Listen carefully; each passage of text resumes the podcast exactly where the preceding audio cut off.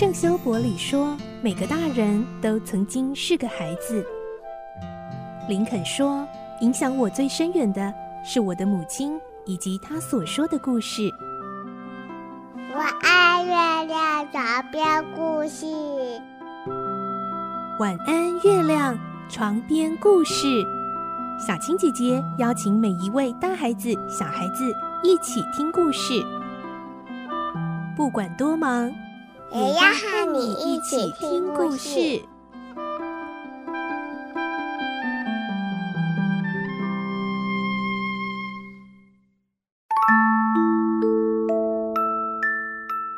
晚安，欢迎你和我们一起听故事。我是小青姐姐，我们继续来听《仲夏夜之梦》的故事。今天是十二集，我们会听到，首先是这群雅典工人们继续吵吵闹闹的讨论着到底谁要扮演什么角色，而接着我们会听到，在精灵的世界中，这时候也发生了一件事情哦。来听今天的故事。《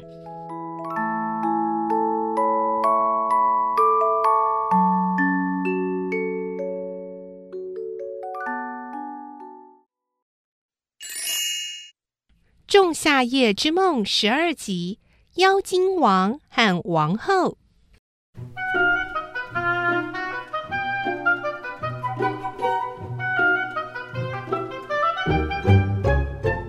雅典工人们继续吵吵闹闹的讨论着角色分配。滚丝继续说：“诶，其次呢是修风琴的法兰西斯·弗鲁托。”是。你呢，就扮演皮拉麦斯的爱人雪斯佩。哎，你叫我这满脸胡子的男子汉演一个女孩哦。他边说边困惑地摸着自己的大胡子。呃，这我恐怕演不来啊。哎呀，没问题的啦，你可以套上假面具，并且尽量提高你的嗓门，发出尖锐的声音。这时候，好出风头的波顿插嘴了。呃，好了，彼得滚斯，要是可以套上假面具的话，雪斯佩也让我来演呢、我会用最娇柔的声音说话。哎呀，皮拉麦斯，我是你的雪斯佩啊，怎么样？不行啦、你必须扮演皮拉麦斯，雪斯佩还是由法兰西斯·弗鲁托扮演。接着呢是裁缝罗宾斯塔布林，你扮演雪斯佩的母亲。还有那个补锅子的汤姆斯诺托，呃，在这里。好，哎，你扮演皮拉麦斯的爸爸。好，呃，阿彼得滚丝，啊，那你自己扮演哪个角色呢？啊，对哈、哦，还没有讲到我的角色呢。嗯，那我就扮演雪斯佩的爸爸。至于做细木工的史纳格，请你扮演一只狮子。史纳格听到自己要扮演的是一只狮子，立刻烦恼起来。狮子在台上该说些什么啊？啊，要是台词已经写好的话，请你早点拿给我吧。呃，因为我记性比较不好，用不着讲台词啊，你只要嗷嗷这样就好了。波顿听了滚丝的书名，嘴里发痒，又插嘴说：“呃，让我也扮狮子嘛，我会啊的很好啊，啊的练功绝道传下諭旨来，让我继续啊。”哦，你要是啊嗷的那么像，那么可怕，吓得公爵夫人和各位贵夫人都尖叫起来嘛，那咱们呢一定会一起被吊死的啦。哎呀，对啊，叫成那样还得了哦。波顿遭到大家的反对，还不灰心，继续说：“呃呃，好嘛，那我就嚷得像夜莺那样清脆动听，这样可以了吧，各位？”哦，你只能扮演皮拉麦斯，不可能在同一个时间里面扮这个啊又扮那个的。你要晓得，皮拉麦斯就像你一样，是一位堂堂正正的绅士呢。哦。滚丝苦笑着对波顿一边说好话，一边劝他，才让他安分下来。角色指派妥当了，滚丝把每个人的台词抄本分发给大家。各位，请你们在明天晚上以前背熟这一些台词。明天晚上月亮出来的时候，咱们呐就在森林里面碰头。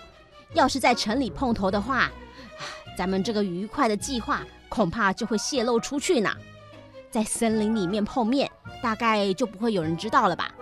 啊，好啦，各位，别忘记啦，是明天晚上哦。咱们可以在那里放大胆子练习。大家听了滚丝的话，都表示赞成，于是各自小心翼翼地带着自己的台词回家了。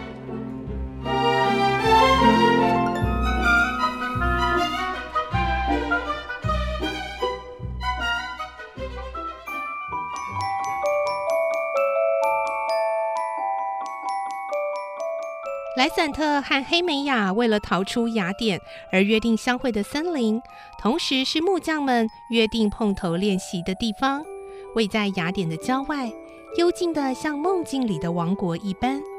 正好在这时候，这座森林里来了许多妖精，他们是为了祝贺狄修斯的婚礼，才从遥远的喜马拉雅山来的。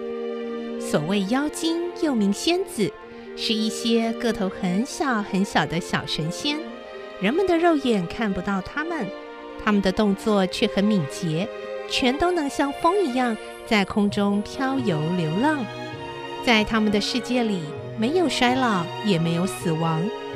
人们憧憬的梦幻世界，诗里的境遇，大概就是指这种妖精的国度吧。但是有一样东西是妖精们最害怕的，就是太阳。因此，他们通常只在夜里出现，在森林里或草原上跳呀唱的。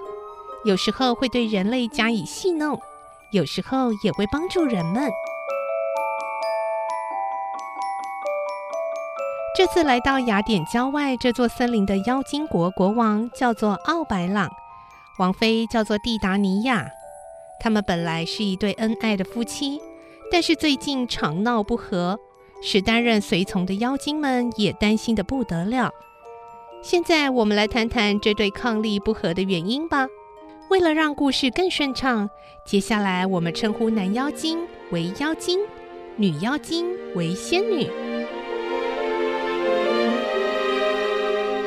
蒂达尼亚曾经从印度国王那里偷来一个惹人喜爱的少年，并且很疼爱他。问题就发生在少年身上。因为奥白朗也很喜欢他，某天就和蒂达尼亚商量，叫蒂达尼亚把这个少年让给他，担任侍卫的同长，好让他能够带着少年出去打猎。但是蒂达尼亚怎样也不肯把少年让出来，就因为这样，这对伉俪之间时常掀起不大不小的风波。